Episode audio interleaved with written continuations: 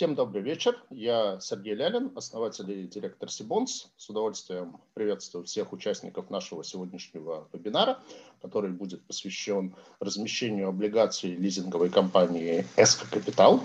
Ну, в качестве преамбулы могу сказать, что Сибонс в 2020 году, как, наверное, и очень многие в этом мире, активно сместил фокус своей деятельности в проведение онлайновых мероприятий, и мы провели в совокупности ну, несколько десятков онлайн-мероприятий в разном формате, на разную аудиторию, большая часть на наш домашний рынок на Россию, значительную часть на наш второй по значимости рынок на Италию, были отдельные мероприятия на испанском языке на Южную Америку, глобальные мероприятия англоязычные и в очень разных форматах. В том числе были у нас и мероприятия, посвященные украинскому рынку облигаций и нацеленные на украинскую аудиторию. Но там был формат такого как бы общего обзора того, что интересно на рынке облигаций, что на рынке облигаций происходит.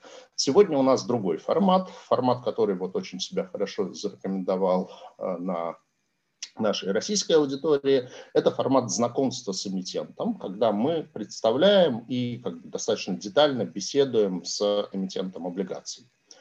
А, если честно, то в 2020 году нельзя сказать, что украинский рынок корпоративных облигаций был очень активен, но, тем не менее, по оценкам моих коллег, порядка 10 выпусков облигаций можно отнести к рыночному сегменту общим объемом от 2 до 3 миллиардов гривен. И так получилось, что в значительной степени локомотивом э, выступают именно лизинговые компании. То есть в большей степени на рынок в рыночном сегменте выходят именно лизинговые компании. И поэтому я очень рад, что наш первый вебинар, э, посвященный размещению украинского эмитента, как раз-таки будет именно с лизинговой компанией. И сегодня у нас в гостях компания «Эско Капитал». А, компания присутствует на рынке с 2018 года, когда она начала размещать свой первый займ на 30 миллионов гривен. А, сейчас, в феврале этого года, этот выпуск гасится, и компания приступила к размещению еще двух выпусков а, по 50 миллионов гривен сроком обращения на 2 и на 3 года с процентной ставкой 17% годовых. У компании есть кредитный рейтинг UA A+, от э, украинского агентства «Кредит Рейтинг».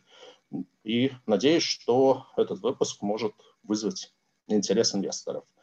А, я с удовольствием на этом передаю бразды правления и виртуальный микрофон своему коллеге из Киева Сергею Лишенко, который представит э, представителей компании и расскажет нам подробнее и будет модератором нашего сегодняшнего эфира. Сергей, вам слово. Сергей, большое спасибо за представление. Еще раз скажу, меня зовут Сергей Ляшенко, я руководитель проекта Сибонс Украины. И буду модерировать нынешний вебинар. Я хочу представить э, наших участников. Это Сергей Васьков, управляющий партнер и сооснователь СК Капитал, а также Антон Дядюра, управляющий партнер и сооснователь СК Капитал. Добрый вечер. Добрый, добрый день. Добрый вечер. Коллеги, ну, Сергей Лялин уже несколько описал, э, как э, параметры вашего будущего выпуска, поэтому я просил бы сначала представить вообще компанию, э, рассказать ее финансовые, финансовое положение, сильные слабые стороны, то есть основные параметры по компании – и после этого мы перейдем к вопросам и ответам. В первую очередь мы будем задавать вопросы, которые нам поступили заранее. Так, но также все участники вебинара могут э, писать нам в чат, и мы их также будем смотреть вопросы, и самое интересное из них озвучивать и просить наших спикеров на них ответить. Поэтому прошу презентацию.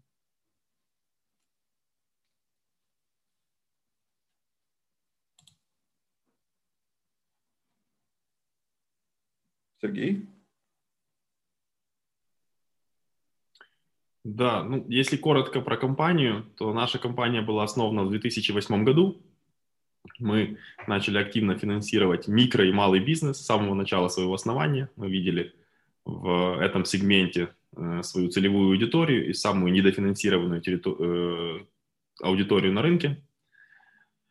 Э, занимаемся мы исключительно финансовым лизингом, И э, Антон, наверное, расскажет еще чуть больше.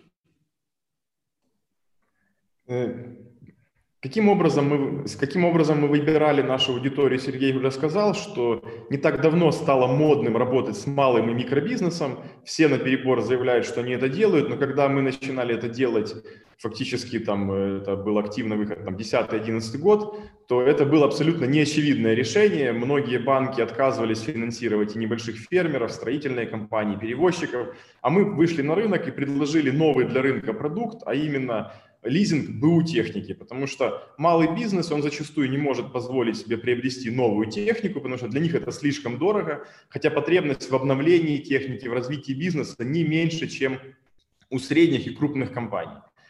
И мы всегда придерживались этой стратегии, работать с этим сегментом, финансировать их только в гривне, потому что у большинства из этих клиентов нет валютной выручки, и, соответственно, перекладывать на них валютный риск – это ну, для нас проблема, для клиента проблема, поэтому мы всегда работали с ними в гривне, мы в основном работали с БУ техникой, и за многие годы работы эта концепция, этот подход показал свою, ну, свою, свою правильную, правильную, как бы правильную модель работы, потому что мы с первого года показали прибыльность и работали стабильно, там, например, на похожих результатах, вырастая из года в год. И Сергей может показать там презентацию и коротко пройтись по основным показателям, по динамике последних лет, как мы выглядели и как мы выглядели, выглядим на сегодняшний день и что происходит у нас сейчас.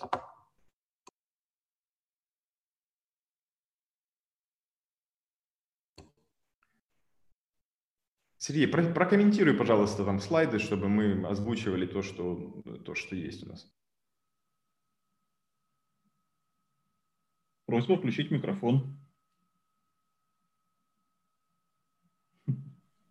Я чуть-чуть пока новый в... Э, видно презентацию, да, всем? Мы олдскуль, олдскульные дикари, на карантин не уходили, раб, работ, работали, работали неудаленно все время в офисе. Для нас это... Zoom еще чуть-чуть диковинка, да. К поколению Zoom не относимся так точно пока. Из этого слайда очень хорошо видно, что мы финансируем именно новую ИБУ технику для предприятий микро, малого и среднего бизнеса, Э, в том числе и частных предпринимателей, э, и э, физлиц, потому что очень многие предприниматели, особенно в аграрной сфере, они работают даже без регистрации частных предпринимателей, то есть ФОПов, соответственно, им актуальный лизинг для физлиц. И в своем сегменте мы являемся лидером на рынке Украины и финансируем в принципе, все, что зарабатывает деньги. То есть это основная концентрация это все-таки на коммерческий транспорт, грузовая техника, сельскохозяйственная техника, спец и строительная техника, дорожно-строительная техника и в какой-то мере легковые автомобили. Собственниками компании являемся мы с Антоном, то абсолютно прозрачная структура нашей собственности. Тут э, вот э, Сергей Лялин, он э, отметил, что мы, это для нас это не первый выпуск облигаций, мы уже выпускали облигации. Из этого слайда можно увидеть историю прошлого выпуска. То есть мы на 30 миллионов зарегистрировали выпуск, разместили его. А, достаточно сложное размещение было, потому что на тот момент это был чуть ли не первый там, за э, 7 лет выпуск э, открытый, публичный, и рынок его достаточно сложно воспринимал. И вот 24 миллиона гривен э, было инвестировано, ну, это в основном э, профессиональными игроками рынка, это страховые компании, банки, пенсионные фонды, 6 миллионов гривен это были инвесторы, физические лица. И тут видно вот распределение денег, куда эти 30 миллионов пошли на финансирование какой, э, какого сегмента, в каком объеме. Угу. Тут из этого слайда мы видим, что у нас, в принципе, у компании не стоит задача никогда быть самой большой на рынке, потому что очень многие компании не ставят за цель вырасти, там, вырасти портфелем, занять какую-то строчку в рейтинге по портфелю. У нас задача не быть самыми большими по портфелю, у нас задача быть самыми прибыльными на рынке. Поэтому мы очень строго придерживаемся этой э, политики. И, соответственно, тут видно рост активов э, за последние пять лет и рост капитала. Мы этому делу уделяем достаточно большое внимание. Тут также видно рост чистых доходов и, чи, э, и чистой прибыли. Компания постоянно растет, мы нигде не проседаем, даже в кризисные года. И по поводу диверсификации портфеля, Антон, может, ты прокомментируешь чуть-чуть?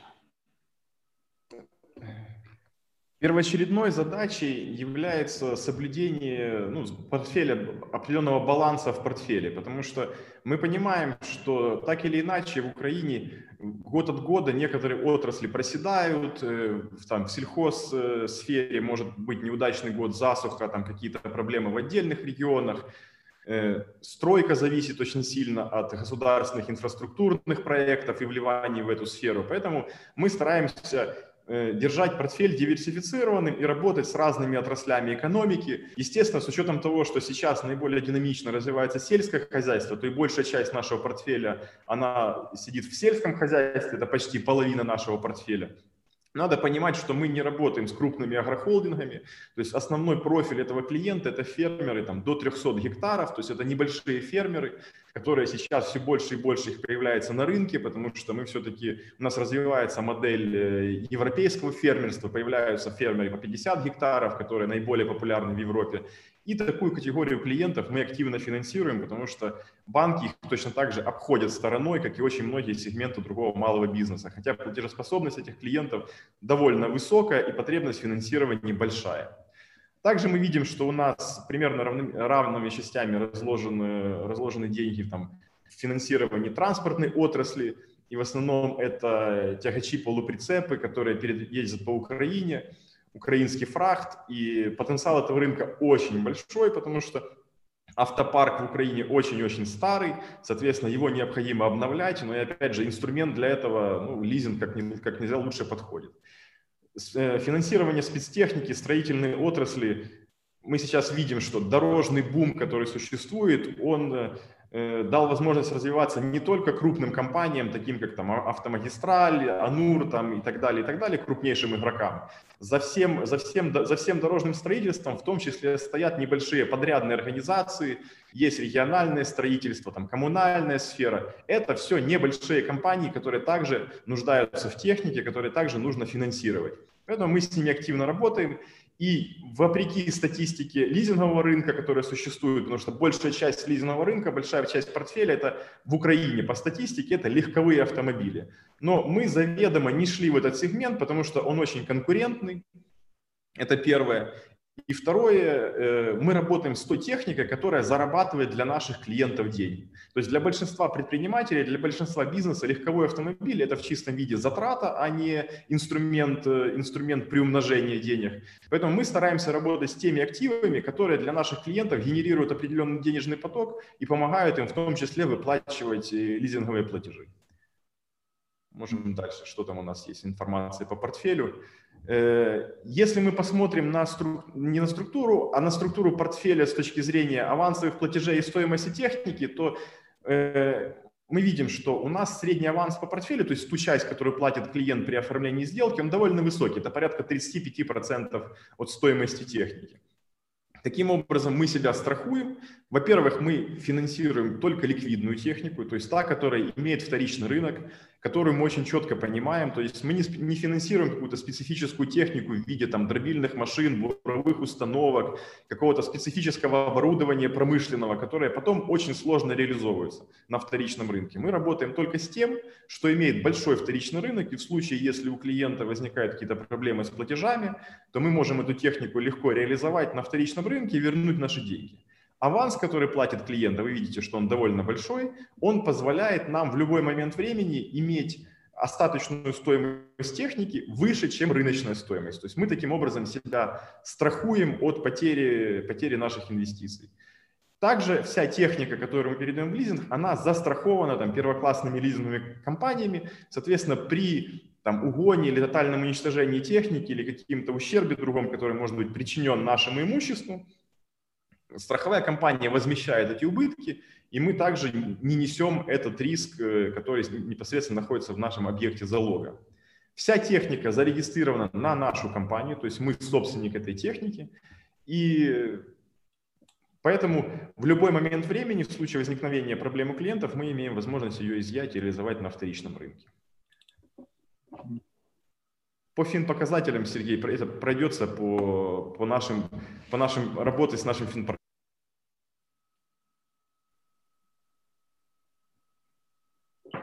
Ну, один из вопросов, который у нас был в вопросах, которые задавали еще до э, трансляции, это работаем ли мы с банками. И действительно, мы работаем с банками, и за время нашей работы выплачено порядка 600 миллионов гривен тела уже э, обратно банкам. Процентов э, порядка 124 миллионов гривен.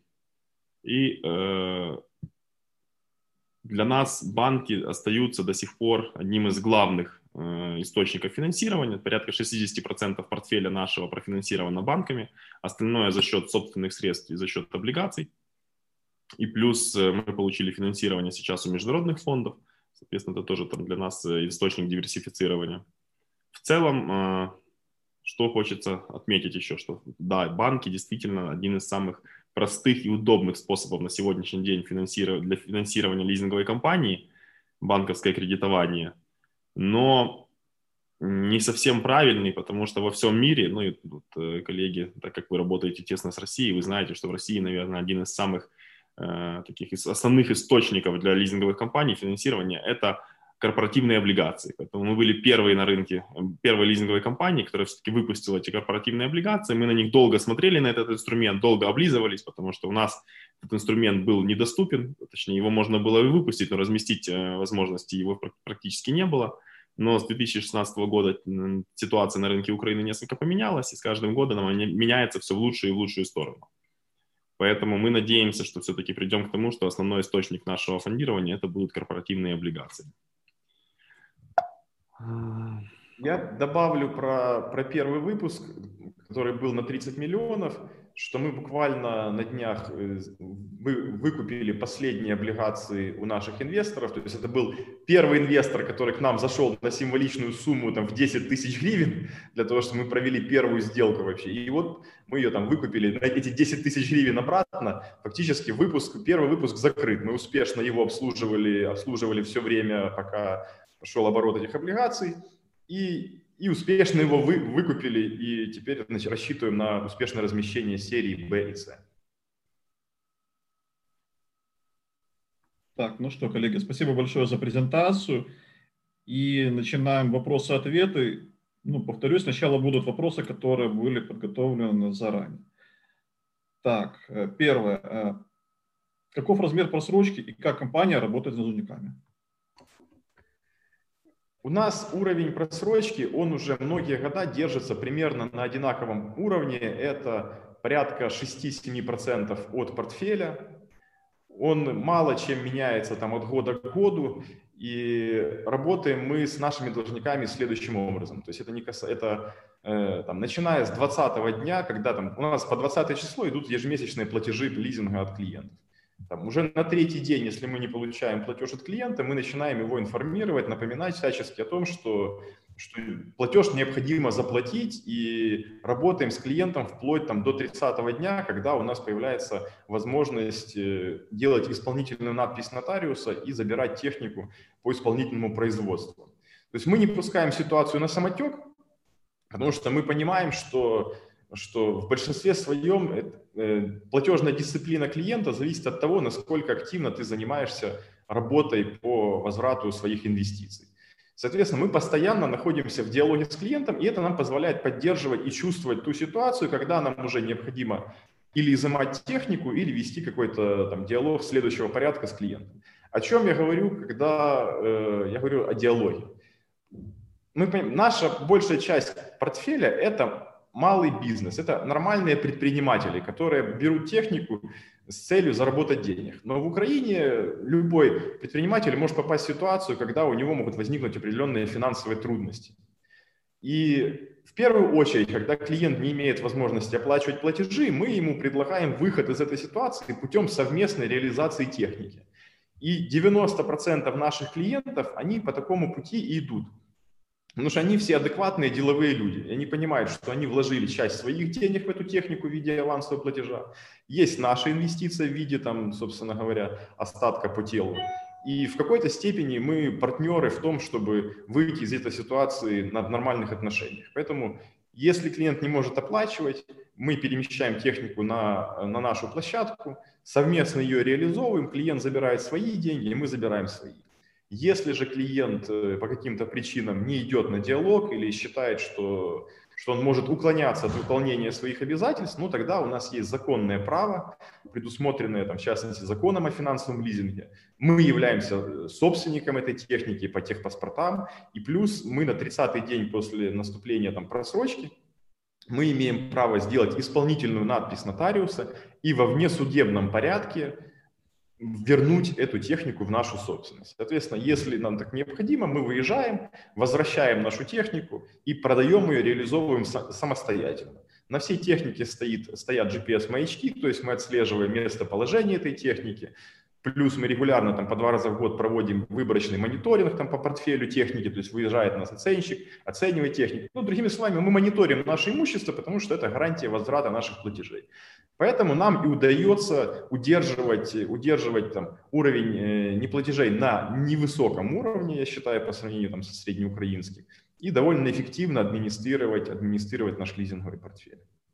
Угу. Так, ну, частично я услышал. Я хочу, хочу еще отметить, добавить, что в принципе, то есть у нас присутствует просрочка в портфеле, но такого понятия, как NPL, у нас просрочки никогда не было. Нам всегда удается забирать, либо договариваться с заемщиками, либо забирать технику и реализовывать ее с прибылью. В NPL мы никогда не уходили, и этим гордимся очень. Так, ну, частично услышал ответ уже на следующий вопрос – но должен его озвучить. Как отразился на компании коронакризис 2020 года? Особенно интересует динамика выданных кредитов и NPL. Ну, про NPL я понял, как бы, ну, про динамику активов и, в принципе, как на компании отразился кризис прошлого года. Знаете, мы, этот, мы научены, ну, ну, у нас в стране регулярно происходит какой-то кризис, там не один, так другой, у нас цикл вообще короткий, там, наверное, трехлетний, четырехлетний цикл кризисный. Поэтому как, э, мы уже научены, научены, знали, что сворачивать деятельность точно не стоит, потому что когда э, фактически в стране был введен локдаун, мы понимали, что как раз-таки для нас это хороший момент увеличивать наш портфель, потому что все наши клиенты, они работают на свежем воздухе. То есть они не связаны там с ритейлом, они не связаны со сферой развлечений, они, э, там, у, у аграриев на носу была посевная, у строителей начинался сезон строительных работ. И мы как раз-таки, когда мы собирали нашу команду, мы говорили, что, ребята, для нас это хорошая возможность, наоборот, увеличивать наш портфель, потому что по нашему опыту, когда там начинаются какие-то встряски на рынке, большинство финансовых организаций, они, наоборот, прячутся в ракушку, они там, они сворачивают финансирование, они хотят переждать это время. Наши же клиенты, им, наоборот, финансирование нужно было как никогда, потому что многие банки закрывали овердрафты, уменьшали лимиты и так далее. Хотя их бизнес никоим образом, это как бы коронавирус никоим образом на них не отразился. Аграриям нужно делать посевную было, строителям продолжать свои строительные проекты, перевозчики как возили, так и возили, только поменялся профиль того, что возили. До этого возили там какие-то импортные товары, потом начали возить медикаменты, маски, там, ну, короче, бизнес работал как и раньше, и, и мы это реально понимали. Поэтому для нас, ну, это был, скажем так, удачный ход, потому что мы, наш портфель вырос на 60%. И старт этому был там заложен фактически за счет того, что часть конкурентов, они там сложили лапки и ждали, когда же когда же рассеется туман. В это время мы активно, активно работали, работали с нашими клиентами, и они, я думаю, это оценили. Со стороны некоторых клиентов была попытка прощупать, сказав, ребята, карантин, давайте же как-то, мы не можем платить. Ну, опять же, у нас э, всегда для клиента есть простое предложение. Ну, если не можете, ну, я понимаю, давайте будем продавать вашу технику и тогда как бы закрывать вопрос, раз, раз у вас стал бизнес из-за того, что из-за из карантина. На что там, ну, это было таких буквально несколько попыток, и клиенты конечном счете сказать, да не, ну ладно, мы как-то разберемся, мы поняли, что и уехали как бы заниматься своими делами и, в принципе, продолжили осуществлять платежи. Поэтому на нас, на нашем портфеле принципиально эта ситуация не отразилась, потому что, повторюсь, наши клиенты из другой сферы бизнеса, из сферы, которую карантин не зацепил. Так, замечательно. Тогда следующий вопрос. Э, почему клиенту выгоднее или проще сотрудничать с СК Капитал, а не привлечь тот же банковский кредит? Ну, я отвечу на этот вопрос. Э, наверное, первый, там, самый главный ответ на этот вопрос. То есть, если мы возьмем Европу или Америку, там вообще нет понятия как э, кредит под легковой автомобиль или кредит под технику. Там есть понятие лизинг, Э, соответственно, если тебе нужно обновить какие-то основные средства или нужно автомобиль, ты идешь и берешь лизинг, что для физлица, что для компании. То есть, потому что это удобно, и это удобно не только для заемщика, но и для финансовой компании, потому что так, такой именно способ финансирования, он наиболее оптимален для всех. Что касается Украины, то действительно здесь лизинговые компании до сих пор конкурируют с банками за клиентов, в том числе и в автокредитовании, и в кредитовании техники. Почему у нас удобнее? У нас удобнее в первую очередь для нашего сегмента клиентов. Наш сегмент клиентов – это очень маленькие предприятия, это микробизнес, как мы уже сказали, малый бизнес. Зачастую у них нет даже юрлица, если мы говорим про аграрии. И, соответственно, для банка он непонятен. Когда физлицо приходит в банк брать кредит на трактор, банку это непонятно. Ему нужна отчетность, ему нужен хотя бы какой-то ФОП, ему надо хоть, хотя бы какие-то свидетельства регистрации. Если этого нет, банк не может профинансировать просто этот трактор. Если мы говорим про другие моменты, то в банке требуется все-таки какое-то количество документов. Это отчетность, бизнес-план, технико-экономическое обоснование и так далее, и так далее, и так далее. У нашего клиента, во-первых, нет времени это делать. Во-вторых, зачастую у него бухгалтер какой-то сидит на аутсорсе, который достаточно кривой, он может делать только базовые вещи. И ждать ответа от банка по, по там, две недели, а то и два месяца про финансирование, у него просто нет этого времени. У него там урожай надо садить, или ему уже подписан контракт, ему надо выходить на стройку, ему техника нужна на вчера. У этого сегмента клиентов достаточно тяжело с планированием, и они приходят, и, как правило, им нужно очень быстро. И мы им эту скорость даем. Мы им даем быстрое финансирование без каких-то лишних хлопот. И они это ценят. Ну и в том числе у нас есть эти компании средние, достаточно крупные в портфеле, потому что очень многие компании ценят все-таки сервис и удобство получения и скорость финансирования. Это первое. А второе, это все-таки еще у нас есть прецеденты, когда клиенты приходили, э, когда вот президент Украины анонсировал широко программу 579, очень многие клиенты пошли в банки брать дешево. В итоге возвращались к нам, потому что им по полтора месяца они не могли получить ответ, и они понимали, что у них уже горят все сроки, им техника нужна, а не 579. Поэтому все-таки скорость, она имеет значение и удобство получения финансирования. Но я хотел бы также добавить, что скорость, она не идет во вред с, с кредитной оценкой. То есть банки, они придерживаются часто формального подхода, который в том числе продиктован там, требованиями Национального банка э, с точки зрения оценки заемщика. То есть мы э, процедуру оценки клиента, она у нас очень похожа на процедуру оценки банка. То есть точно так же мы проверяем бюро кредитных историй, реестр судебных э, э, решений по клиенту, есть безопасность, которая собирает информацию по клиенту. Мы точно так же по клиенту, которые могут предоставить финансовую отчетность, мы анализируем. Но другое дело, что мы это делаем более эффективно. То есть мы в течение дня можем принять кредитное решение, то, на которое у банка может уходить неделя там, на подготовку этих документов. Плюс мы при принятии кредитного решения берем в учет также косвенное подтверждение того, там, там, того, что предприниматель занимается бизнесом. Для этого есть у нас скоринговая модель, по которой мы собираем определенные данные клиента и делаем по нему взвешенное решение. То есть это не финансирование вслепую, это решение, по которому там, есть определенные модели, которая показала, что это работает. Другое дело, что не все финансовые организации такой моделью обладают и могут оперативно и реально принимать решения по, там, по кредитному рейтингу того или иного заемщика нашего профиля. Так, спасибо большое. Тогда следующий вопрос, но он больше не про компанию. Мы переходим, к, приближаемся, вернее, к выпуску. И поэтому вопрос, в каком состоянии находится фондовый рынок Украины, по вашему мнению, и также, что препятствует ему развитию и как он меняется сейчас?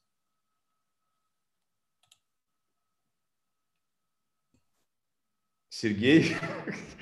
В каком состоянии находится украинский фондовый рынок? Это боль, наверное, всех игроков, участников рынка э, и, наверное, даже в какой-то мере населения рынка. На сегодняшний день, э, если вы спросите членов комиссии по ценным бумагам украинской, в каком состоянии сейчас фондовый рынок, они вам уже там восьмой год подряд ответят, что рынок скорее мертв, чем жив. И его оживление не предвидится. Э, но мы видим позитивную динамику. Когда мы в 2017-2018 году размещали первый свой выпуск, это действительно было очень сложно. Мы ходили, рассказывали людям, что такое корпоративные облигации, зачем они вообще нужны, как это происходит, как выплачивается купон, как открыть счет депозитарий, как открыть счет в ценных бумагах. Это действительно было очень сложно. Стоит отметить, что государство за вот эти годы оно сделало очень большую услугу фондовому рынку в том, что оно дало высокие ставки по ОВГС. Государственные облигации вызвали серьезный интерес, в том числе у физиков, к инструменту облигаций, а не к депозитам банковским. Ставки по банковским депозитам упали сильно, и ставки по ВГС, они даже сейчас выше значительно, чем э, депозиты в нормальных, надежных украинских банках. Соответственно, люди научились немножко, они начали проявлять интерес к этому инструменту и научились с ним работать. К сожалению, рынок еще до конца не научился с ним работать, профессиональные участники, потому что многим еще до конца непонятно, что там, счет в ценных бумагах для ОВГС и счет в ценных бумагах для корпоративных облигаций не отличаются. Там часто бывают вопросы с зачислением купона. То есть, ну, это до сих пор есть эти моменты. Да? То есть рынок развивается так тяжело. Но если мы посмотрим на участников каких-то там профессиональных рынка, они все рассказывают, что вот должен же быть рынок акций, должны же быть какие-то IPO, в Украине этого вообще нету. Да, нету, но сейчас драйвером развития рынка являются конкретно корпоративные облигации. Возможно, какие-то IPO или акции, они несколько преждевременны для Украины с ее судебной системой, э, с ее милицией, полицией, прокуратурой, которые любят арестовывать эти акции и так далее, и, в принципе, еще не развитой вообще культурой корпоративного управления. Поэтому корпоративные облигации это могут быть хоро- хороший первый шаг для развития рынка и вообще для там, понимания людей, как это все работает. И действительно, у нас, например, есть оптимизм, потому что мы видим, что этот э, выпуск, вот мы, например, вчера полностью закрыли серию «Б» уже, она у нас ушла в комиссию на получение постоянного свидетельства, то есть она была полностью выкуплена инвесторами. А, достаточно быстро, быстрее, чем первый выпуск. И мы видим, что интерес значительно больше как и у физических лиц, так и у профессиональных участников. Люди уже понимают, что это, зачем это. Э, поэтому мы с оптимизмом смотрим на развитие этого рынка. Конечно, хотелось бы иметь э, от государства больше понимания вообще, зачем нужен украинский рынок фондовый в, в гривне. И от инвесторов хотелось бы иметь больше доверия как к украинскому бизнесу, так и к национальной валюте но я думаю, что постепенно мы будем приходить к этому. Так, ну тогда переходим непосредственно к новому выпуску. Э, Сергей Лялин уже озвучивал основные параметры, но я попрошу коллег э, еще раз озвучить, э, каковы параметры нового выпуска облигаций, срочность, размер и периодичность выплаты купона. Срок обращения, срок, об... а, срок обращения бумаг 36 месяцев. Купонный доход выплачивается ежемесячно. Мы делали, мы делали его ежемесячный, поскольку часть выпуска ориентирована на физических лиц, на то, что физлица будут покупать эти бумаги, соответственно, для них это хорошая альтернатива депозиту, а и привычка получать проценты ежемесячно, она как бы она присутствует, поэтому, идя навстречу инвестору, мы зафиксировали ежемесячную выплату купона. Ставка 17, фиксированная на весь срок выпуска, и выпуск без оферты. То есть это трехлетний срок обращения. Вот базовые параметры, это серия B. выпуску. Что-что? Поддержка вторичного рынка. Э, мы, у нас есть опыт поддержки вторичного рынка, и нам было как раз-таки интересно, первый выпуск, который мы делали, у нас э, были предложения от э, там, некоторых даже страховых компаний, там, выкупить полностью выпуск, потому что им это было выгодно, но мы сознательно пошли на то, что мы хотели э, диверсификацию, чтобы люди привыкали к этому инструменту, как можно большего количества людей э, представить, э, дать им почувствовать, что это такое. И по первому выпуску мы делали поддержку вторичного обращения, когда человек какой-то приходил и говорил, блин, мне надо там, продать, мне надо выйти в кэш, мы действительно ему помогаем, мы выкупали и перепродавали тому инвестору, который хотел. Или если приходили э, инвесторы физлица и интересовались активно там, с, с какими-то внятными суммами, то есть мы понимали, что нам этот инвестор интересен и на будущее, то мы просили ну, там, продать часть с портфеля профессиональных э, игроков, которые у нас были, э, для того, чтобы как раз-таки этому физику продать. Поэтому вторичное обращение, где-то порядка ну, 20% выпуска они поменяли собственников. Не супер много, но тем не менее обращение было. А по, вторичному, а по второму выпуску вы планируете поддержку вторичного рынка или это будет тоже вот... Э, Скажем так, от случая к случаю. Ну, понятно, что нам интересно э, продать и забыть да, на три года. Но э, реалии рынка таковы, что да, мы будем делать поддержку. То есть мы постоянно общаемся с инвесторами, с нашими активно. И если у кого-то возникает какая-то потребность, понятно, что мы идем навстречу. Нужно понимать, что у нас э, эти деньги, которые мы привлекаем, они направляются в лизинговые сделки. И лизинговые сделки имеют определенную срочность, но и точно так же они имеют определенный график погашения.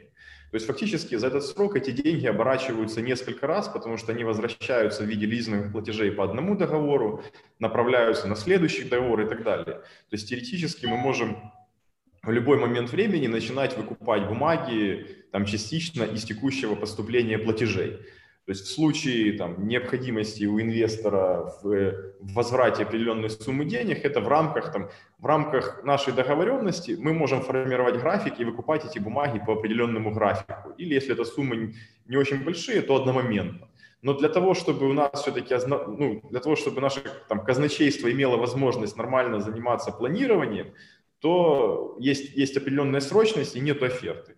Э, если мы имеем возможность это планировать и договариваться о различных сроках, то тогда мы там садимся с инвестором и договариваемся об этих сроках, которые не вредят нашему бизнесу и которые устраивают инвестора. Так, и тогда следующий вопрос как раз по физлицам. А каков минимальный размер инвестиций в облигации для физлиц, которые по вашему опыту и который, ну, в принципе, имеет смысл? Ну, сейчас мы установили порог там 100 э, тысяч гривен, то есть есть, есть такие сделки, но это было на первичное размещение, просто немножко усложненная процедура, там, биржевые соглашения и так далее. Э, есть, договор, когда есть договоренность с, с универом и с Freedom Finance на предмет того, что более мелкие сделки, они будут заниматься оформлением этих сделок, после регистрации, в том числе вот, э, получения постоянного свидетельства. Поэтому, в принципе, уровень, уровень инвестиций может быть минимальный, который готовы, готовы, скажем так, переварить эти компании. Так, и тогда следующий вопрос, уже совсем специализированный. Э, какие ценные бумаги может приобрести госслужащий Украины? То есть есть ли какие-то ограничения по корпоративным выпускам? Мне кажется, для госслужащих нет никаких ограничений, кроме того, что есть финмониторинг, который будет проверять, откуда у госслужащего деньги на эти бумаги. Вот и все. Хорошо, ну тогда мы ответили на вопросы, которые нам поступили заранее. Теперь переходим к вопросам из чата. А, так, первый вопрос. СК Капитал разместил облигации путем публичной оферты. Какая это редкость? Что дает публичное размещение для компании? Ну, во-первых, публичное размещение, оно дает возможность открыто э, рекламировать свой выпуск и нам с вами разговаривать сейчас, в принципе. Потому что если бы у нас был выпуск закрытый, то это предполагало бы, что все, э, кто, все инвесторы неизвестны заранее, этот список подается в комиссию по ценным бумагам. Э, и понятно, что потом могут меняться инвесторы, вторичный рынок может быть, но вот открыто рекламировать мы его или там общаться и рассказывать про то, как вообще про этот выпуск мы не можем по закону. Э, это первое. А второе, э, мы, в принципе, всегда э, стремились к публичности. Почему? Потому что ну, чем ты более публичный и открытый, тем, наверное, проще привлекать тебе финансирование. В том числе это видно из структуры вла- владения компанией, то есть мы не прятали ни, ни за офшоры, там, ни за, ни за какое структурирование, мы открыто владеем по 50% акций компании, и, соответственно, мы с 2016 года ведем отчетность всю по МСФО для того, чтобы быть понятным нашим инвесторам. И вот публичный выпуск, он в какой-то мере тоже дает возможность нам быть понятным нашим инвесторам. Ну и также Сергей, ранее упоминал, о том, что для нас это стратегическая задача. То есть на, на сегодняшний момент, а тем более, когда мы делали еще и первый выпуск, то привлечение ресурса через облигации – это не самый простой и очевидный путь. То есть это длинный, довольно сложный, капиталоемкий, трудоемкий процесс на рынке, который такой немножко сопротивляется этому процессу. Но мы понимаем, что рынок меняется. То есть, когда мы принимали решение о первом рынке, но это было абсолютно неочевидное решение для профучастников. Потому что когда мы с ними пообщались, все нас похлопали по плечу и сказали, ребята, вам удачи, как бы, но у вас ничего не получится, потому что, потому что рынок тяжелый, денег вы не поднимете. Поэтому фактически там первым размещением, первым выпуском, андеррайтингом, скажем так, мы занимались самостоятельно, э, общаясь напрямую с инвесторами и так далее. Но мы закладывали тогда идею, которая работает до сих пор что мы хотим показывать, что мы можем привлекать деньги, что мы можем их возвращать, что у нас бизнес растет, что эти деньги, ну, они не обеспечены твердым залогом, но мы свое слово держим и вовремя выполняем наши обязательства.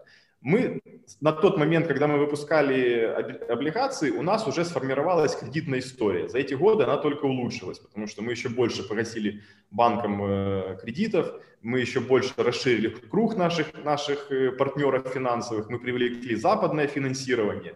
Но мы точно так же работаем над формированием нашей кредитной истории на рынке корпоративных заимствований. Мы выпустили 30 миллионов, мы поработали с этими деньгами, мы их вернули, мы сейчас привлекаем большую сумму, точно так же мы будем с ними работать, выплачивать купонный доход, и мы рассчитываем на то, что рынок будет развиваться, и у нас будут открываться большие возможности для привлечения фондирования.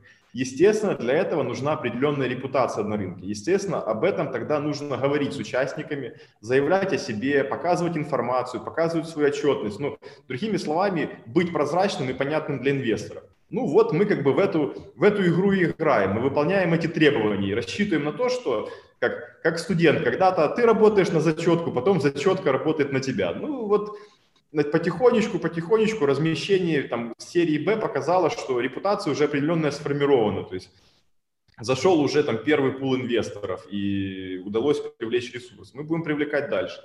Наш капитал и размер капитала, он позволяет привлекать больше, большие суммы. Но это будем смотреть на размер рынка и его живость. Э, ну вот, собственно говоря, вот это, вот это и есть основная, основные причины, почему мы делали этот выпуск публичным. Угу. Хорошо, тогда следующий вопрос. А сложно ли было готовить проспект облигаций по публичному выпуску?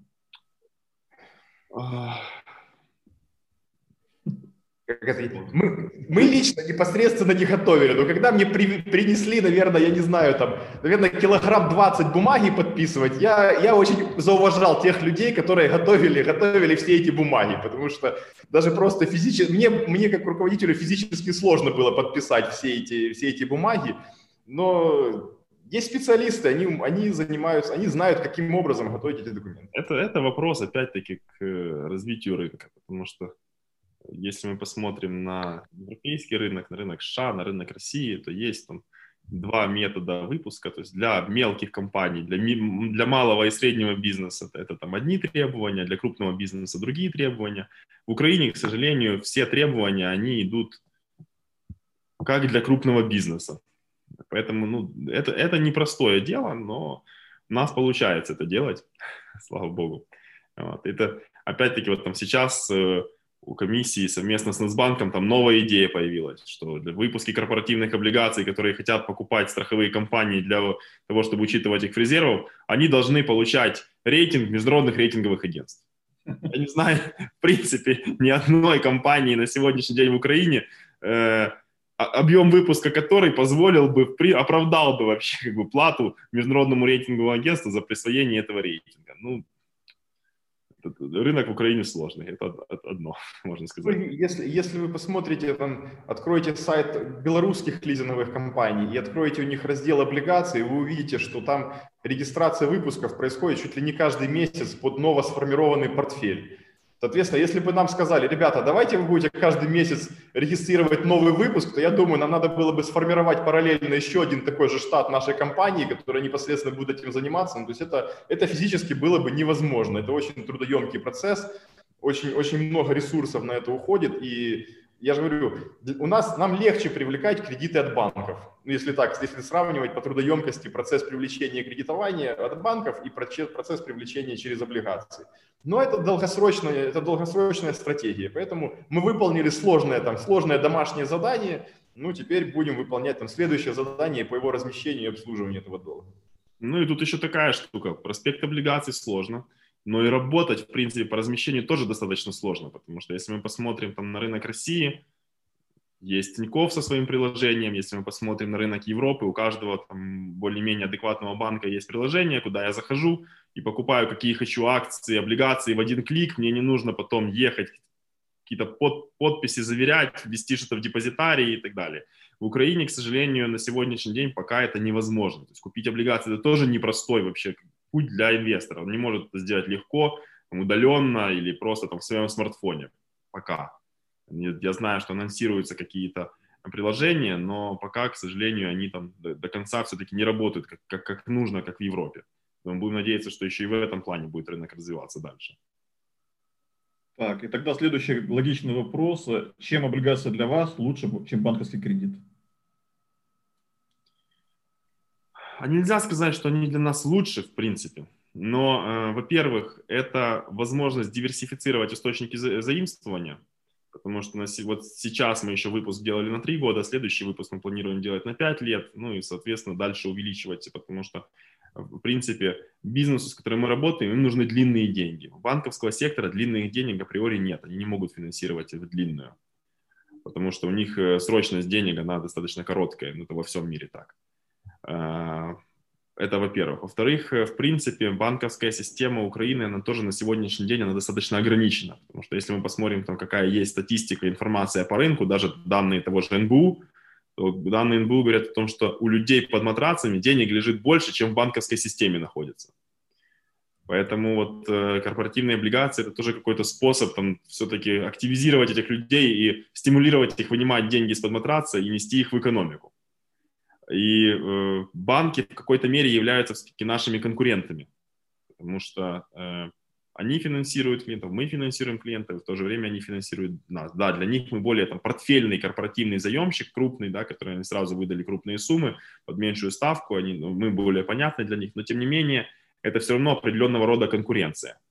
Ну и опять-таки вернемся к мировой практике. Мировая практика это все-таки то, что лизинговые компании, они фондируются выпусками облигаций. И это нормально. И нам бы хотелось, чтобы эта практика пришла и в Украину. Это тоже нормально. И мы вот над этим и работаем как раз-таки. Так, ну и чтобы, наверное, подвести черту под э, вопросом по банкам, э, в каких банках вы сейчас кредитуетесь? Мы за все время нашей работы работали, наверное, с больше, больше чем 20 банками. И на сегодняшний день мы работаем тоже от э, больших банков, таких государственных, как там Укргаз, до мелких э, частных банков, э, таких как э, Бизбанк и еще. Ну, на сегодняшний день это порядка 10 банков, которых мы обслуживаем наши. Таз, Тазбанк, Аккорд, ну, много. Все на рынке Украины, которые есть, банки, которые финансируют рынок, ну, вот мы с ними со всеми работаем. Так, и тогда следующий вопрос. Есть ли возможность ознакомиться с вашей аудированной финансовой отчетностью за несколько лет? Есть на нашем сайте. Есть вся аудированная отчетность, ее можно скачать и посмотреть. Так, підкажіть, будь ласка, чи торгуються ваші облігації на публічних площадках Українська біржа, ПФТС, перспектива?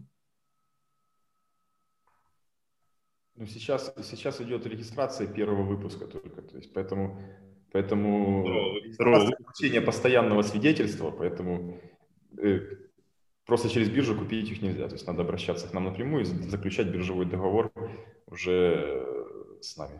Но в дальнейшем как бы планируется поддержка вторичного рынка, возможно. А, и... На ПФТС. На ПФТС планируется. Угу. Так, хорошо. Э, тогда такой вопрос. Как вы проходили сплит? И когда НБУ введут нормативы по резервированию, по аналогии с банками, какой будет подход к заемщикам? То есть как это отразится на вашем бизнесе? Ну, стоит отметить, что пока что мы сплит прошли достаточно э, спокойно. Э, мы со своей стороны даже в некотором роде приветствовали там, переход э, в регулирование к Нацбанку, потому что лизинговый рынок был несколько специфичен в Украине, было очень много мошенников, и комиссия, которая регулировала нас раньше, она на них никак не реагировала, а эти мошенники портили э, репутацию всего рынка. То есть у них там были прецеденты, когда они получали авансы в виде, э, на самом деле, комиссионного платежа там, и так далее. Сильно портило репутацию всему рынку. на сегодняшний день Нацбанк относится более строго и требует э, определенные соответствия законодательству, что в принципе есть хорошо для нормальных лизинговых компаний.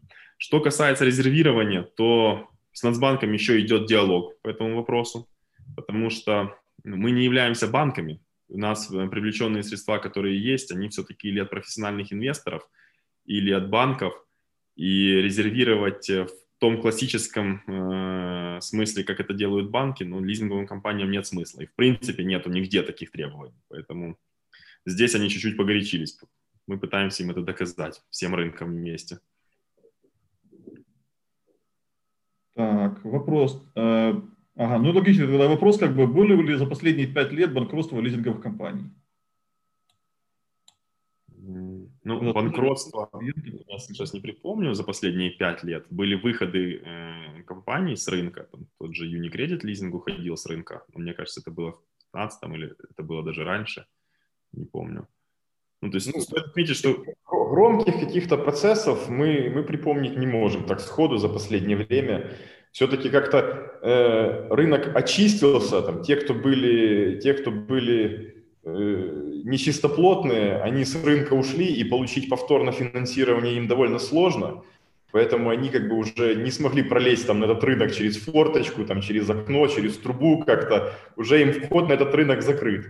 А может, каких-то среди небольших там они выходили на рынок и уходили с него по-тихому, поняв, что их там модель не рабочая или имея какие-то трудности, но чтобы это было громко и публично, я такого припомнить не могу. Так, еще ну, Стоит отметить, что на рынке-то в принципе осталось там десяток лизинговых компаний, и они все, которые остались, они достаточно крупные, потому что рынок лизинга, он очистился раньше банковского рынка, то есть очистка рынка лизинга, она проходила где-то как раз-таки в девятом-десятом году после кризиса. Там многие не повыдерживали, многие западные компании ушли или свернули свою деятельность, и, соответственно, на сегодняшний день, ну, там максимум 10 компаний осталось таких, которые активно финансируют, и они все достаточно крупные и чувствуют себя достаточно хорошо. То есть были там случаи, когда меняли владельца, то ЛФ был куплен группой ТАСС, а до этого принадлежал российскому вебу. Но так, в принципе, вот банкротства не было. Так, тогда такой вопрос. А какую долю рынка ваша компания занимает на конец года? Какую долю? активом.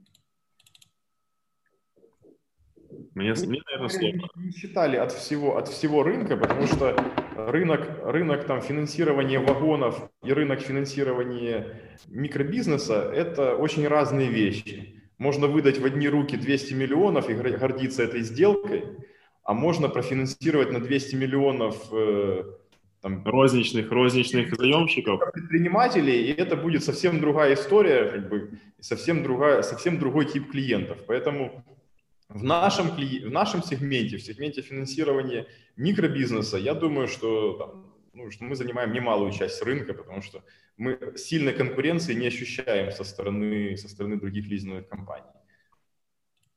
В своем сегменте вы себя чувствуете уверенно, и вы просто не, не обращайте внимания как бы, на какие-то сегменты, которые выходят за вашу целевую аудиторию. Я, я повторюсь, что у нас нет задачи там, откусить долю рынка всего финансирования любой ценой.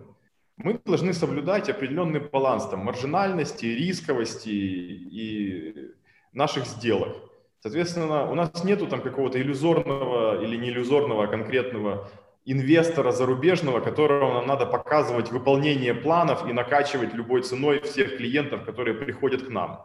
Мы э, регулярно реинвестируем нашу прибыль, то есть наш капитал растет за счет реинвестирования нашей прибыли. У нас распределение дивидендов началось там относительно недавно, мы начали регулярно распределять дивиденды, и э, у нас все равно там, там три четверти, они все равно реинвестируются дальше в следующие сделки, поэтому мы в первую очередь рискуем своими деньгами. И у нас нет задачи просто раздать всем денег и показать всему рынку, смотрите, мы, мы выросли там, или смотрите, мы завоевали там 10 или 20 процентов рынка.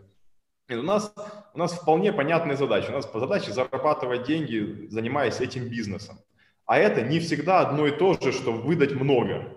То есть это совсем не значит. У нас высокая доходность, на рентабельность капитала. Мы выполняем там норматив на уровне 37-38% доходность на капитал, что, наверное, неплохо из года в год. Поэтому, поэтому когда мы свою долю от рынка не меряем. Э, не, это не наш показатель успеха.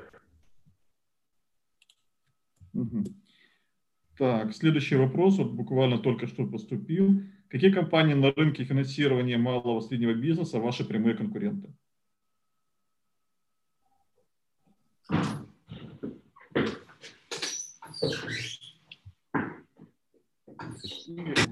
прямые. Ну, есть, есть похожие продукты, есть у, у LF Finance, безусловно, есть такие, есть похожие продукты.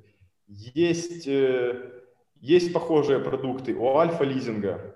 Определенную группу сегмент клиентов обслуживает Приватбанк, очень большой игрок, потому что они представлены с региональной сетью. Очень большую часть рынка занимает неформальный сектор, то есть финансирование из рук в руки в регионах, региональный бизнес, он финансируется за счет там, э, неофициального финансирования на местах, то есть это тоже присутствует. Есть определенный сегмент, который э, это финансирование от дилеров, то есть дилеры пытаются брать на себя несвойственную им функцию и выдавать рассрочки или какой-то там квази, квази-лизинг от, от своих компаний, что обычно заканчивается плохо, потому что они не умеют работать с заемщиками, потом ходят как бы и пытаются вернуть или технику, или что-то. То есть инструменты, инструменты доступны клиентам разные, и у клиента есть выбор всегда. Но вопрос другой, что ему больше подходит, кто, кто, лучше, себя, кто лучше сработал. Э, понимаете, IFC сформулировала, сформулировала оценку рынка Украины с точки зрения недофинансирования. То есть есть оценка, что в Украине малому и среднему бизнесу надо дополнительно 33 миллиарда долларов финансирования. То есть это больше, чем, там, наверное, раз в 10, чем вся банковская система вместе взятая выдала, смогла выдать малому и среднему бизнесу кредитов.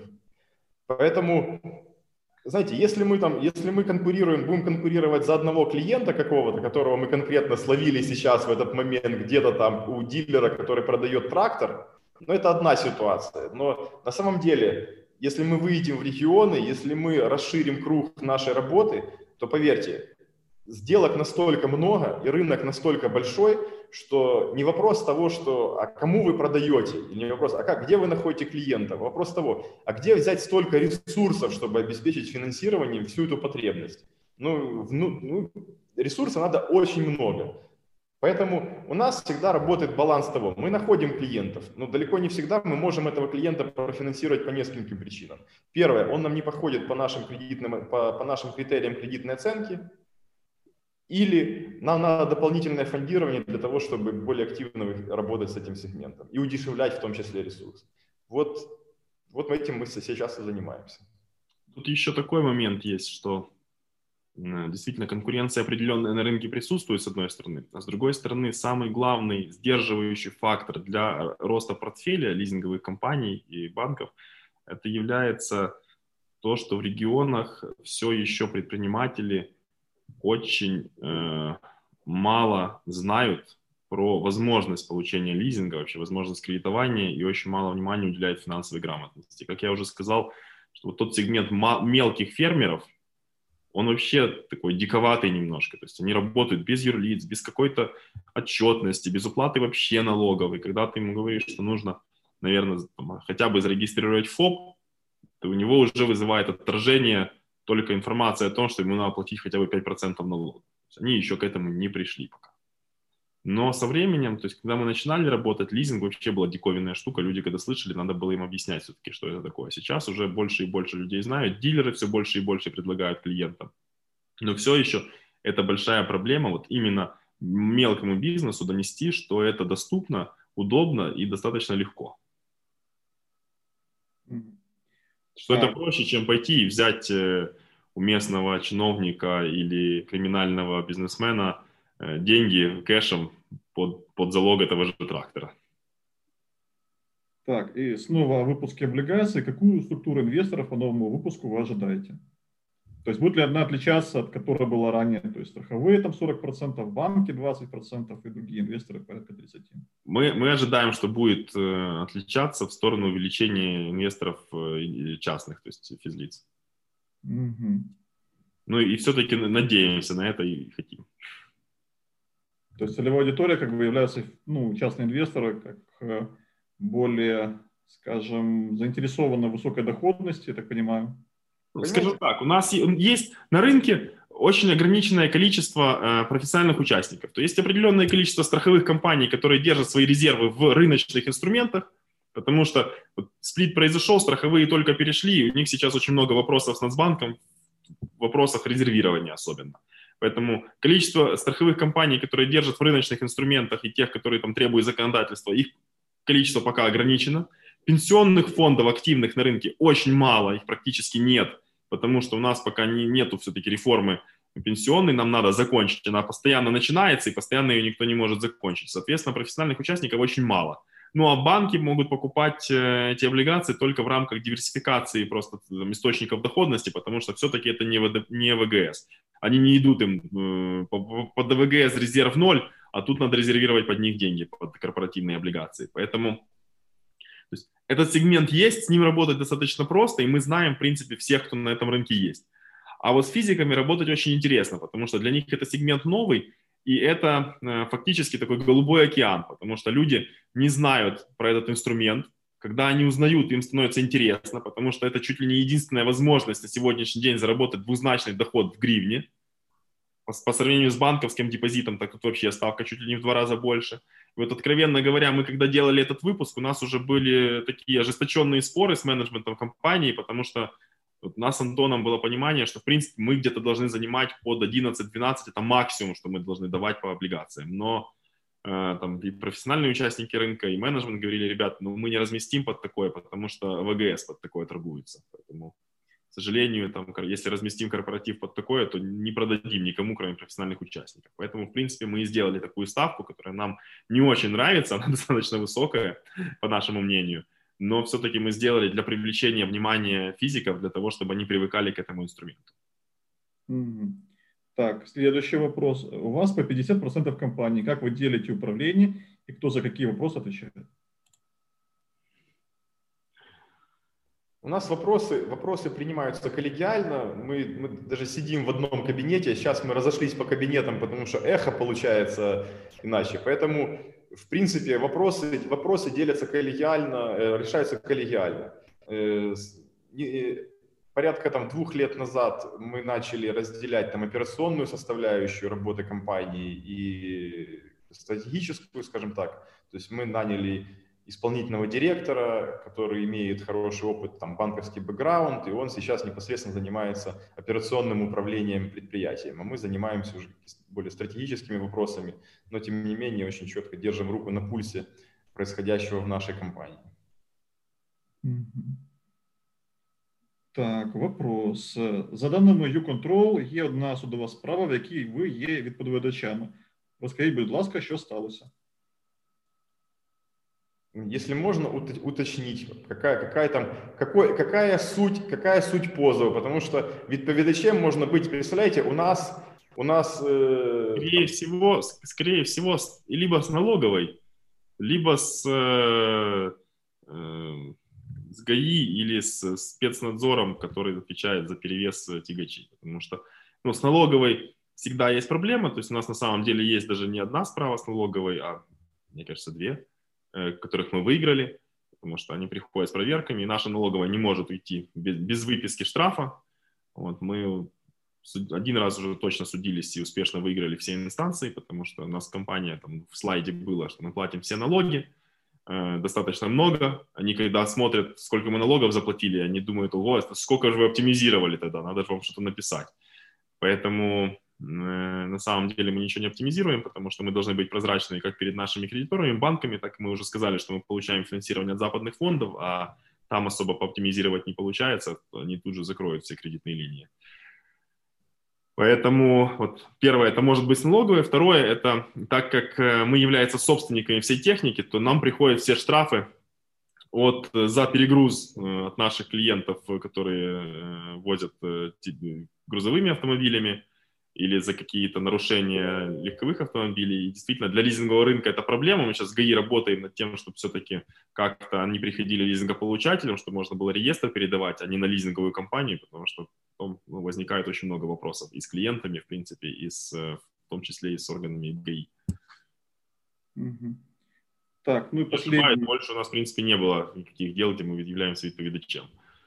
Так, ну последний вопрос, э, из которых поступили, э, немножко переформулирую. А может ли стать э, секьюритизация лизингового портфеля альтернативой корпоративным облигациям? То есть, когда формируется определенный пул кредитов, под которые выпускаются облигации, отдельно либо через СПВ? Может, однозначно, наверное. В Америке, наверное, так и работает. А, мы, когда выпускали облигации первый раз, вообще мы пошли в комиссию и говорим, слушайте, мы хотим выпустить, есть такое понятие, как облигации, э, обеспеченные облигации. Это мы видели там в Беларуси лизинговые компании очень часто делают, они конкретно под э, определенные э, лизинговые э, портфели, под конкретные единицы в лизинговых портфелях выпускают облигации, говорят, они обеспечены, смотрите, они обеспечены там сельхозтехникой, грузовиками, там строительной техникой, поэтому человеку надежно, держатель облигаций, фактически, если что-то случается с лизинговой компанией, он может претендовать на этот предмет лизинга. Когда мы пришли в Украине, про это говорить, ну, у всех были квадратные глаза, потому что они не понимают, о чем речь, и у нас фактически такого инструмента нет. Они говорят, да, есть обеспеченные, вот когда строительные компании там выпускают облигации на стройку, вот они обеспечены квадратными метрами теоретически, которые будут возведены. Но это не совсем то. Поэтому говорить про секьюритизацию на украинском рынке пока, наверное, рановато, к сожалению. Возможно, мы к этому все-таки и придем. Было бы, конечно, интересно видеть такие. И тут еще, и тут еще такой момент. Э, кто будет покупателем этих портфелей? Потому что мы понимаем, что если ты проводишь секьюритизацию, то у тебя есть довольно крупный пул, там, пул сумм, которые ты должен размещать на рынке. И кто будет покупателем этих сумм? Банки, опять же, вопрос резервов, вопрос там, нормативов, э, нормативов Нацбанка. Если мы говорим, э, там, как это выглядит модель там, в Америке, то там профессиональные участники выкупают на себя эти портфели и потом уже их продают в розницу непрофессиональным инвесторам. Соответственно, у нас наверное, мы можем как бы законодательно это сделать, но у нас не работает эта инфраструктура, которая должна, должна обеспечивать, обеспечивать такой процесс.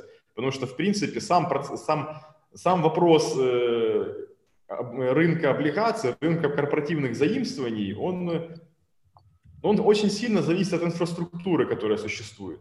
То есть, по всей видимости, ну или так, одним из, одним из движущих элементов это должны быть профучастники, которые по нашему мнению, они должны там они должны заниматься размещением облигаций, должны заниматься размещением корпоративного долга. Ну, конечно, если они верят в компанию.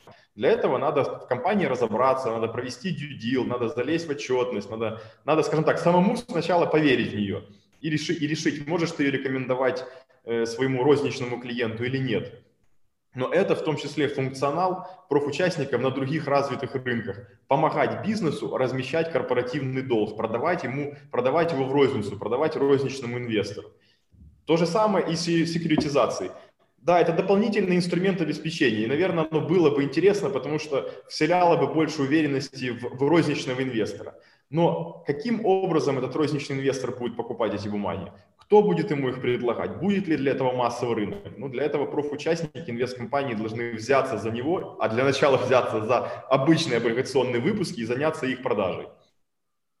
И тогда вот последний, наверное, вопрос на сегодня. Вот от меня. Э, почему компания не привлекала в качестве организатора или отдиректора профучастников либо банки для размещения выпуска? Потому что очень простой ответ на этот вопрос. Потому что профучастники у нас э, в принципе, не, не сильно были заинтересованы э, в андеррайтинге. Когда мы приходили и общались со всеми профучастниками, они как-то вот не реагировали. Они все говорили, что вам будет сложно выпустить, вы практически не сможете разместить, это будет очень сложно, это рынку не надо. Ну и в итоге мы первый выпуск выпустили сами, а второй выпуск мы уже, так как мы научились уже выпускать, то в принципе не было смысла идти никому из андеррайтеров. Ну и плюс ко всему, в нашем понимании все-таки, когда ты платишь э, за это деньги, то э, андеррайтер должен на себя взять э, функции и общения с инвесторами, размещение облигаций, роуд-шоу и делать это профессионально. Ну и ни один из участников рынка не сказал, что он это сможет сделать профессионально и будет это делать. И хочет, и хочет это сделать. Ну. Потому что все говорят, рынка нет, рынок мертв. Слушайте, это никому не надо. И вообще, как бы, вон на ВГС по 12, э, зачем мучиться, поэтому ну, с рынком очень сложно. фактически на самом вот несколько компаний э, Сергей Лишенко заметил, что лизинговые компании выступают локомотивом да, в корпоративных облигациях. Действительно, это так. Если не ошибаюсь, три или четыре компании выпустили на сегодняшний день корпоративные облигации лизинговые. Но из них открытых выпусков, мне кажется, наверное, половина. Только УЛС. А, э, и, и то они сильно не пиарятся, как-то вот не ходят, не рассказывают. Э, они посмотрели, что очередь не выстроилась за облигациями, ну и ладно, ну так и будет. То же самое касается, есть достаточно интересные выпуски других компаний, той же новой почты был тоже, того же Руша выпуск, там банков, э, того же Укрексима достаточно неплохие выпуски. Но вот как-то так принято, что сами эмитенты не знают, как это рассказывать, или не хотят, или у них ну, не умеют. А профессиональных участников рынка действительно их нет. Они маленькие, кто-то кто фокусируется на ОВГС работе с ними, кто-то вообще на каких-то своих там э, вещах фокусируется, а кто-то говорит, что мы сейчас будем э, продавать американские акции инвесторам, хотя, в принципе, ну, для начала было бы неплохо инвесторам разобраться в украинском рынке и там прочитать украинскую отчетность, а потом уже пытаться на английском отчетность разобраться, прочитать. Поэтому мы, мы бы только рады, чтобы нам помогали, чтобы, чтобы были партнеры, с которыми мы можем совместно заниматься размещением и работать на этом рынке. Но рынок, скажем так, толком, наверное, этого делать никто не умеет. Поэтому все потихоньку учатся, мы учимся работать с этим рынком. Вот сегодняшнее мероприятие, это в том числе там, элемент того, что да, нужно рассказывать о компании, рассказывать о себе, доносить информацию, рас, ее распространять. Ну, вот, вот этим мы и занимаемся. В какой-то момент инвесткомпании, профессиональные участники тоже подключатся к этому процессу, будут доносить информацию о нас дальше. Ну, вот так процесс потихонечку и запускается. Эволюционно. Эволюци- эволюционно, не просто, но, но как бы, но хорошо. Хорошо, что уже, что уже ставка по, по госбумагам, она не 19%, а все-таки чуть поменьше, и мы можем там поконкурировать за, за деньги инвесторов. Ну да, в том году перед началом коронакризиса она там проваливалась ниже 10, поэтому я думаю, что было бы еще больше интереса корпоративным выпускам, их было бы больше, и они бы легче продавались. Да, вы знаете, мы э, на самом деле, вот, когда первый выпуск э, размещали, как раз ставка у нас была 19, а по госбумагам она доходила до 19,5, кажется, на тот момент. И, конечно, тяжело было убеждать инвесторов вкладываться в корпоративную облигацию, еще и с налогом, который присутствует по ней, а не в ОВГС. Но, тем не менее, нам это удалось. И вот мы долго думали после того, как разместились, работали вообще, будем ли мы продолжать эту историю или нет, потому что все-таки так тяжело. А потом в прошлом году видели, что ставки по ВГС сильно упали, и многие инвесторы приходили и спрашивали, ну когда же вы еще выпустите? Мы же так хотим еще, потому что ну, ставки по ВГС упали, вы же, наверное, выше ставочку дадите. И это, в принципе, нас вот сподвигло. Мы подумали, что ну, рынок просит, рынок поменялся, мы пообщались еще с профессиональными участниками, со многими, они тоже сказали, что да, рынок поменялся, люди ходят, они интересуются. Оптимизма больше значительно, да. Да, они начинают смотреть в сторону корпоративных облигаций, ну и вот мы приняли решение выпускаться именно поэтому. Мы надеемся все-таки, что ставка еще пойдет. Наш Минфин сможет э, находить инвесторов на более низкую ставку и э, немножечко упростить задачу корпоративным, корпоративному сегменту привлечения денег. Тоже наблюдается постепенное возвращение нерезидентов, поэтому, возможно, на какой-то там среднесрочной перспективе ставочка пойдет вниз параллельно с увеличением их портфелей. И, соответственно, Минфину будет легче размещаться и это будет нам в том числе ликвидности для других сегментов. Очень, очень хочется в это верить, конечно. Ну что ж, на этой оптимистической ноте я думаю, что наш вебинар можно завершать. Сергей, Антон, спасибо вам большое. Спасибо за приглашение. Я думаю, что было актуально, интересно. И что мы ответили на все вопросы, которые поступили, то есть без э, э, утаиваний, без э, ретуши и так далее. Поэтому всем большое спасибо участникам и до новых встреч. Спасибо, до свидания. До свидания.